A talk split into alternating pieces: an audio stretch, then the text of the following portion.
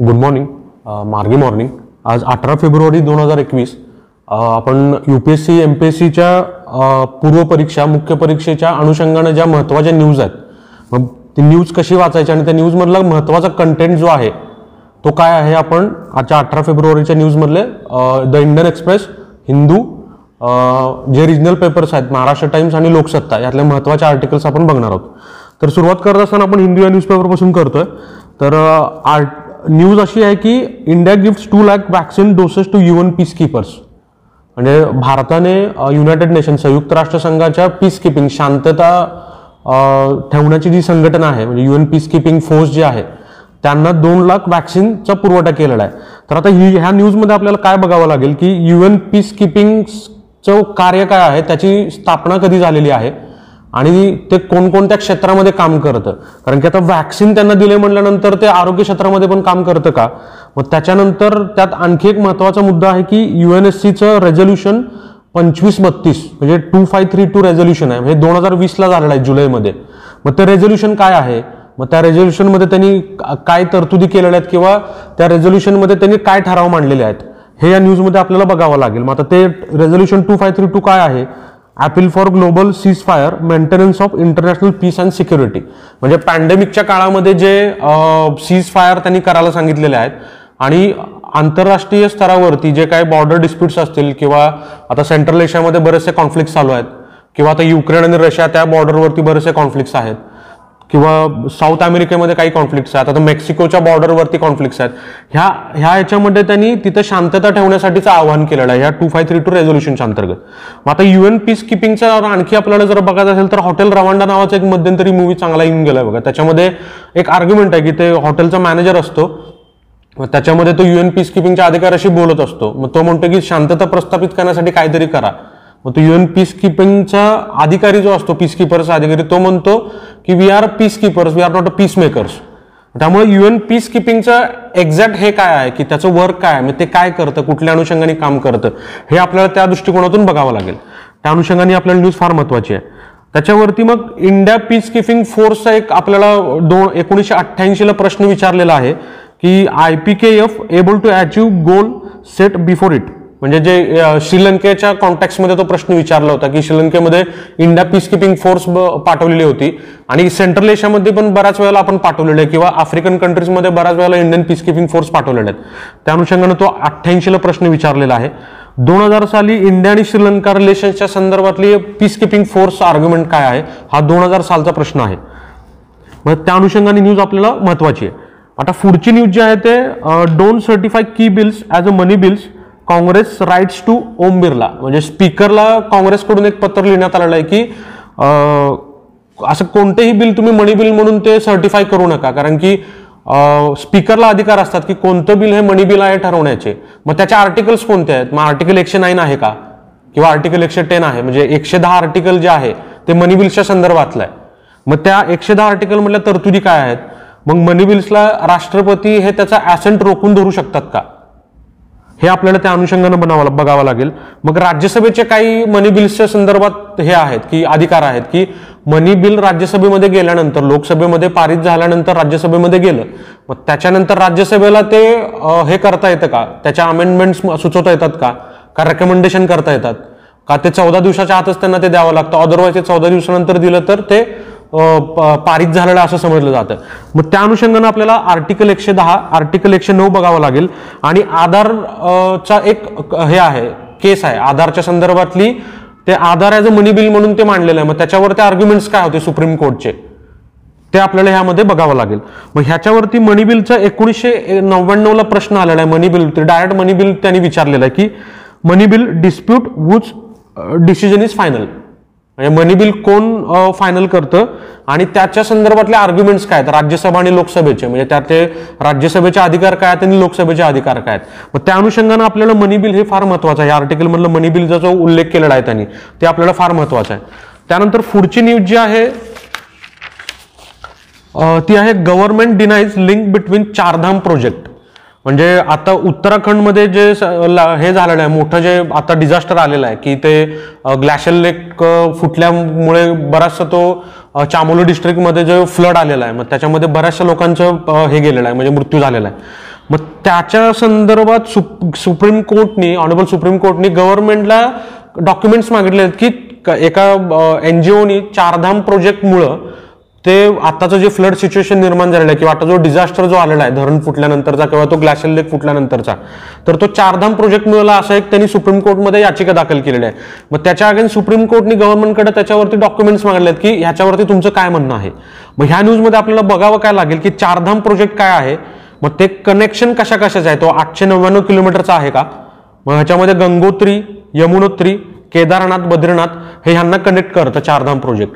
मग ह्याच्यामध्ये minister of डिफेन्सचे पण काही आर्ग्युमेंट्स आहेत की मिनिस्टर ऑफ डिफेन्स म्हणतं की आम्हाला हिमालयन फीडर रोड्स आम्हाला तिथे विस्तार करायचा आहे, ह्याचं कारण काहीतरी बॉर्डर सिक्युरिटी आपल्याला मेंटेन करण्यासाठी किंवा भारताचा तिथला मिलिटरी प्रेझेन्स वाढवण्यासाठी बॉर्डरवरचा हे आम्हाला तिथले रोड डेव्हलप करणं गरजेचं आहे, असं एक मिनिस्टर ऑफ डिफेन्सचा आर्ग्युमेंट आहे. त्या अनुषंगानं आपल्याला हे बघावं लागेल मग चारधाम काय आहे, याच्यामध्ये गंगोत्री ग्लेशियर कुठं आहे त्याचं आपल्याला जॉग्राफिकल लोकेशन बघावं लागेल त्याच्यामध्ये, मग यमुनोत्री कुठं आहे, मग आपण त्याच्यामध्ये अलकनंदा रिव्हर आहे किंवा भागीरथी रिव्हर आहे त्याच्या कन्फ्लुएन्स मिळून त्याला गंगा म्हणतात का, मग अलकनंदा रिव्हरचा उगम कुठं आहे, मग त्याच्यानंतर कर्णप्रयाग कुठं आहे, मग देवप्रयाग कुठं आहे, मग गंगा आणि यमुनेचा संगम कुठं आहे, अलाहाबादला आहे का, मग ह्या गोष्टी आपल्याला त्या अनुषंगानं बघाव्या लागतील.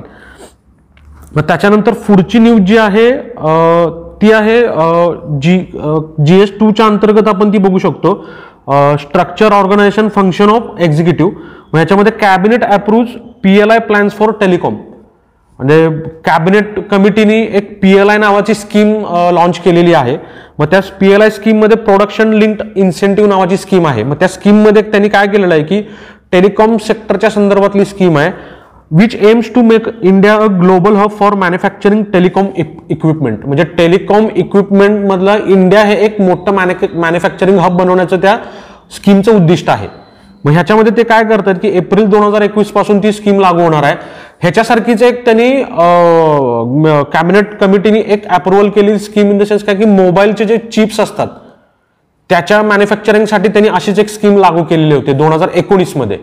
मग त्या धर्तीवरती त्यांनी टेलिकॉम सेक्टरमधले जे अँटेनाज असतील किंवा टॉवर्स जे आहे त्याचं मॅन्युफॅक्चरिंग असेल ह्या सर्व गोष्टींचं मॅन्युफॅक्चर ह्या स्कीमच्या अंतर्गत होणार आहे. आणि ह्याच्यामध्ये ते एमएसएमई सेक्टर जो आहे मग ज्यांची उलाढाल दहा कोटीच्या आसपास आहे वार्षिक त्यांना ते एक टक्क्याचं इन्सेंटिव्ह देणार आहेत का, मग ज्यांची उलाढाल दहा कोटीपेक्षा जास्ती आहे मग त्यांना इन्सेंटिव्हचे स्लॅब कशा असतील ह्याच्यामध्ये आपल्याला हे बघावं लागेल. मग ह्या स्कीमच्या अंतर्गत आपल्याला डिरेक्टली आणि इनडायरेक्टली चाळीस हजार एम्प्लॉयमेंट जनरेशनचं उद्दिष्ट आहे. म्हणजे प्रत्यक्ष आणि अप्रत्यक्षरित्या ते चाळीस हजार रोजगार निर्मितीचं उद्दिष्ट ते ठेवतात त्याच्यामध्ये. ह्याच्यामध्ये प्रिव्हियस इयरला क्वेश्चन जर आपण बघितले तर डिपार्टमेंटल मिनिस्ट्री मिनिस्टर डिपार्टमेंटलच्या संदर्भातले प्रश्न आहेत. मग त्याचे पर्पज विचारलेले आहेत एखाद्या स्कीम, आता त्यांनी विचारलं की पीएलआय स्कीम आणि त्याचा पर्पज काय, असाच ऍस्पायर स्कीमवरती पण प्रश्न विचारून झालेला आहे आपल्याला. मग त्या अनुषंगाने आपल्याला न्यूज फार महत्वाची आहे. त्याच्यानंतर पुढची न्यूज जी आहे हे गव्हर्नन्स अंतर्गत अंतर्गत आपण कव्हर करू शकतो. तर हे आर्टिकल जे लिहिलं आहे हिंदूच्या एडिटोरियल पेजवरचा आर्टिकल आहे, अरुण मायरा यांनी लिहिलेलं आर्टिकल आहे poor state of Indian state. आर्टिकलचं हेडिंग असं आहे की poor state of Indian state.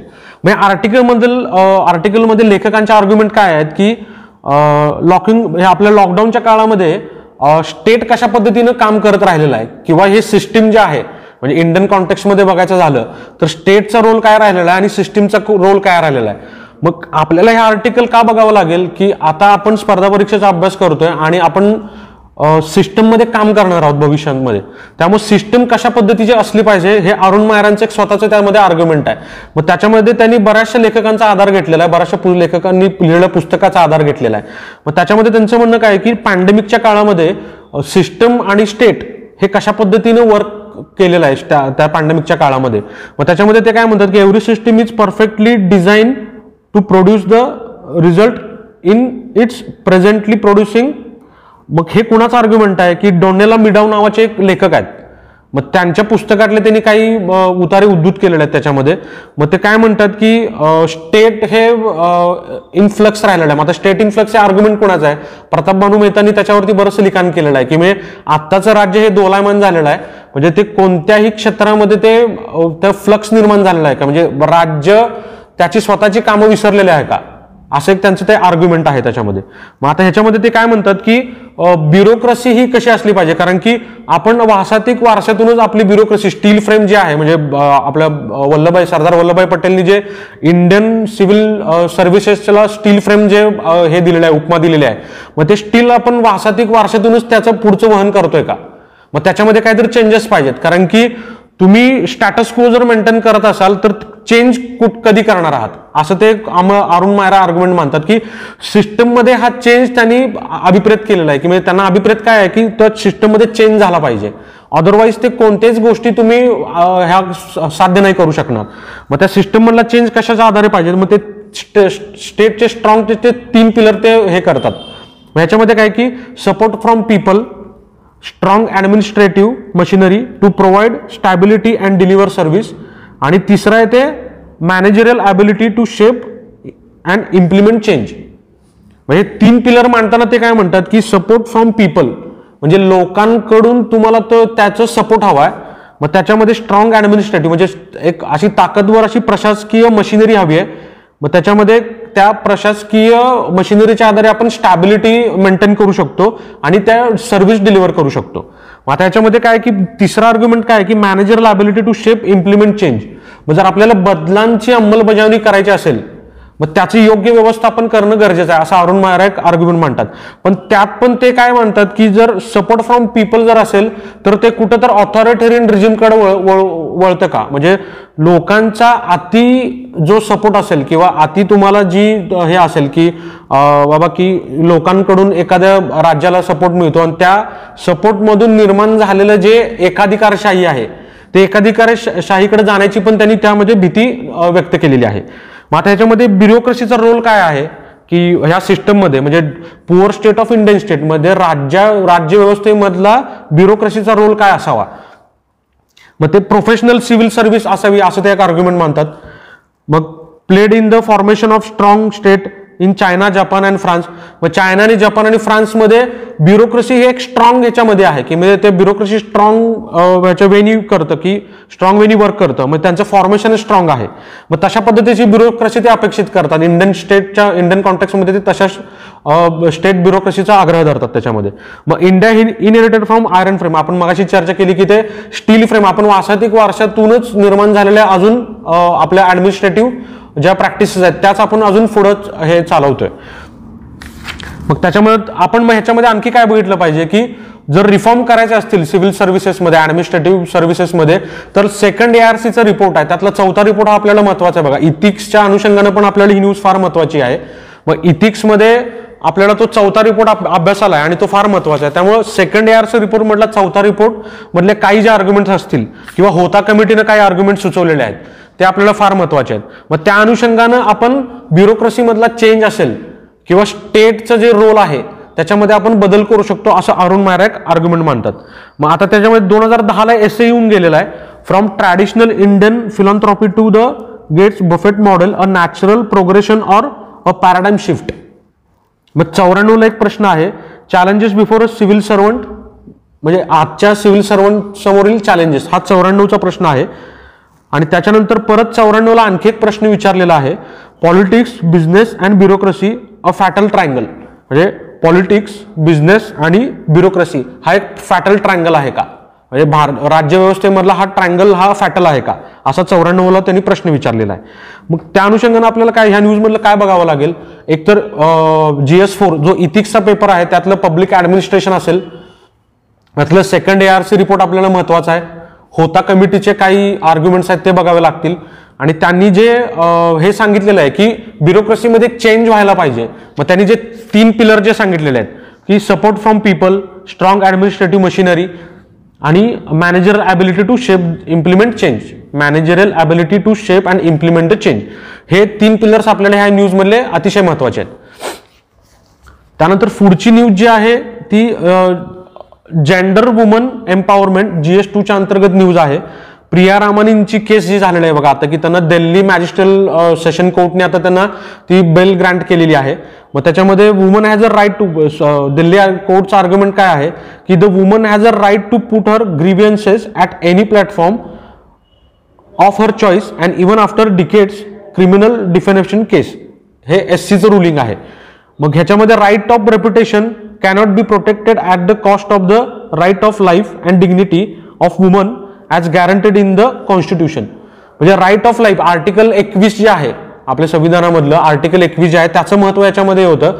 आणि अत्याचार जर दोन हजार दहा तीनला जर झाला असेल तर तुम्ही दोन हजार अठरा एकोणीस वीसच्या ह्याच्यामध्ये तुम्ही ती केस दाखल करू शकता, असं ते सुप्रीम कोर्टचं एक आर्ग्युमेंट आहे त्याच्यामध्ये, की महिलांवरती जर लैंगिक अत्याचार झाले असतील किंवा ह्युमिलेशन झाला असेल तर ते तुम्ही दोन हजार वीस मध्ये पण दहा वर्षापूर्वी जरी तो अत्याचार झाला तर दोन हजार वीस मध्ये, कारण की ते ह्युमिलेशन आहे, मग ते कोणता तरी ट्रॉमा आहे, ते एक तुमचा सायकोलॉजिकल ट्रॉमा त्याच्यामधून निर्माण झालेला असतो, त्यामुळे ते राईट टू लाईफ अगेन्स्ट तुम्ही ते दोन हजार वीस मध्ये पण दहा वर्षानंतर पण तुम्ही ते केस फाईल करू शकता, असं एक त्याच्यामध्ये आर्ग्युमेंट आहे.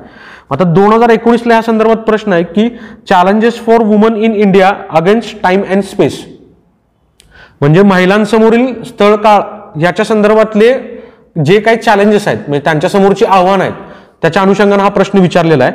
आणि दोन हजार चौदाला आहे त्याच्या पूर्वीचा जो प्रश्न विचारलेला आहे, increasing sexual violence against woman suggest some innovative measures, म्हणजे ते हे करण्यासाठी इरॅडिकेट करण्यासाठी तुम्ही कोणते मेजर्स सुचवू शकता. म्हणजे सेक्शुअल व्हायलन्स जे आहे लैंगिक अत्याचार जे आहेत महिलांवरती होणारे होणारे, म्हणजे हे इन्क्रीजिंग सेक्शुअल हे आहेत व्हायलन्स, त्याच्या संदर्भात तुमच्या आर्ग्युमेंट्स काय आहेत आणि ते मिटिगेट करण्यासाठी किंवा त्याला इरॅडिकेट करण्यासाठी तुमच्याकडे तुम्ही कोणते इनोव्हेटिव्ह मेजर्स सुचवू शकता, असा तो प्रश्न विचारलेला आहे. त्याच्यानंतर पुढची न्यूज जी आहे ती आहे लोकसत्तेमधली आहे, जीएस थ्री ह्या पेपर अंतर्गत आपण बघू शकतो एन्व्हायरमेंट ह्या टॉपिक अंतर्गत. मग त्याच्यामध्ये आता ग्लासगोला आपली सीओपीची दोन हजार सव्वीसची परिषद होते, म्हणजे conference of parties, UNFCCC United नेशनचं जे हे आहे क्लायमेट चेंजची परिषद जी आहे ती दोन हजार सव् दोन हजार एकवीसमध्ये सीओपी ट्वेंटी सिक्स ग्लासगोला होते. तर आता आपल्याला ग्लासगो कुठं आहे बघावं लागेल, म्हणजे स्कॉटलंडमध्ये आहे का, म्हणजे इंग्लंडच्या वरच्या बाजूला आहे का, ग्रेट ब्रिटन जे म्हणतो युनायटेड किंगडम, मग त्याच्यामध्ये स्कॉटलंड कुठं आहे, त्याच्यामध्ये ग्लासगो कुठं आहे, मग आपल्याला ती जॉग्रफी बघावी लागेल. मग आयर्लंड कुठे आहे, मग त्याच्यामध्ये मँचेस्टर कुठे आहे, लंडन मँचेस्टर इथे आहे का, मग बर बर्मिंगहॅम इथे आहे का, मग वरती स्कॉटलंड आहे का ग्लासगो, मग त्याची जॉग्रफी आपल्याला बघावं लागेल. मग आता ह्या अनुषंग ह्याच्यामध्ये आपल्याला काय महत्वाचं आहे की क्लायमेट चेंजच्या आर्ग्युमेंट्स काय आहेत. आता सीओपी ट्वेंटी फोर जी झाली होती ट्वेंटी फोर पोलंडला कॅटोविसला झाली होती, मग त्याच्यामध्ये रूलबुक त्यांनी रूलबुकचा आग्रह धरला होता की पॅरिस करार झाला दोन हजार पंधराला त्याच्यामधून जे आलेलं आहे की इंडस्ट्रीयल प्री इंडस्ट्रियल लेवलला जे तापमान जे होतं पृथ्वीचं दीड डिग्री सेल्सिअस म्हणजे one point five degree Celsius जे होतं ते मेंटेन करण्यासाठी पॅरिस करारामध्ये त्यांनी काही हे केलेलं आहे, त्या आर्ग्युमेंट्स केलेल्या आहेत. मग त्याच्यासाठी जे रूलबुक जे आहे त्याचा आग्रह ह्या सीओपी ट्वेंटी फोर जी पोलंडला झाली कॅटोविसला त्याच्यामध्ये ते आग्रह त्यांनी त्यामध्ये मांडण्यात आलेला आहे. मग आता सीओपी ट्वेंटी फाय जी आहे ती मॅद्रिदमध्ये झालेली आहे, मग ती ऑनलाईन झालेली आहे कारण की ते पॅन्डेमिकच्या ह्याच्यामध्ये झाली असल्या कारण ती परिषद ऑनलाईन झालेली होती, ती मॅद्रिदला झाली होती. मग त्यातले आर्ग्युमेंट्स काय आहेत की स्टील ते पॅरिस करारातला केंद्रस्थानी ठेवून सगळ्या गोष्टींचे आर्ग्युमेंट्स मांडतायत. मग मध्यंतरी त्याच्यामधून युएसने विड्रॉव केलं होतं, म्हणजे ट्रम्पचं रेजिम होतं, ट्रम्प यांचं रेजिम जे होतं युएसमध्ये ते त्यावेळेला त्यांनी ह्या पॅरिस करारामधून त्यांनी विड्रॉन केलेलं होतं. आता स्टील बायडेन यांचं गव्हर्नमेंट आल्यानंतर त्यांनी परत पुन्हा पॅरिस कराराशी जुळवून घेण्याचं त्यांनी सूतोवाच केलेला आहे. त्यामुळं आपल्याला ह्या न्यूजमध्ये रूलबुक काय आहे, सीओपी ट्वेंटी फोर पोलंड कॅटोविसची जी परिषद झाली होती परिषद झाली होती त्याच्यामधले आर्ग्युमेंट्स काय आहेत हे बघावे लागतील.